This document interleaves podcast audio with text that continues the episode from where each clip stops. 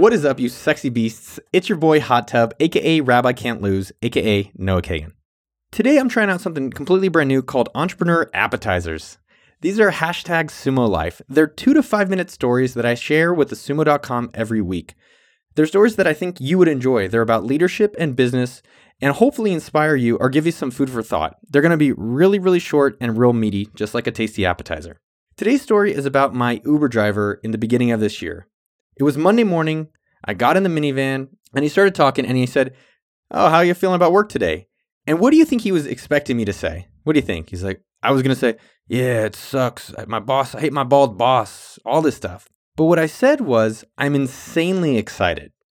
He said he was shocked and he's never heard anyone say that before. And it's not about being insanely excited, but the fact that I was excited to go to work.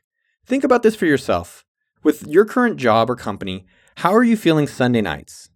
How are you feeling driving on Monday morning? I haven't felt like that for a long time, actually being excited to go to work. When I was at Intel, Sunday night was my least favorite day of the week. Because every week at Intel, I was like, oh, it's Sunday. Damn, I have to go to work Monday morning. And so I've been feeling that way for two years with Sumo. Why? Because I haven't really had something that I was excited to be doing.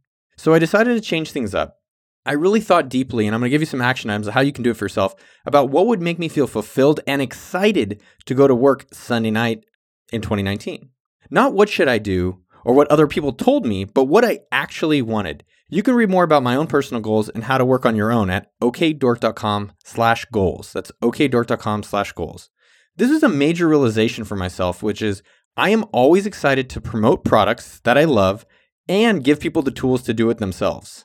And the overall reminder, if you want to take away one simple thing from this entrepreneur appetizer, is that work should be fun. So here are three things you can do for you. Number one, this upcoming Sunday night or Monday morning, I just want you to be aware of how you're feeling. Are you excited? Are you dreading? Are you neutral? Just think about how you're feeling. Number two, if you're not stoked for work, think of three things you can do to make work fun or that would make you excited to be at work. Life is short, y'all. This should be interesting. And number three, make a list of things you love to work on for free and figure out how do you make that your work. Those are the three things. So think about Sunday night about how you can be aware of your feelings. Number two, if you're not stoked for work, think about three things you could do to make work fun. And the last thing is make a list of things you'd work on for free and figure out how to make that your work. All right, y'all, this is Entrepreneur Appetizer. Let me know what you thought of this and let me know what you think of the name. Kick ass.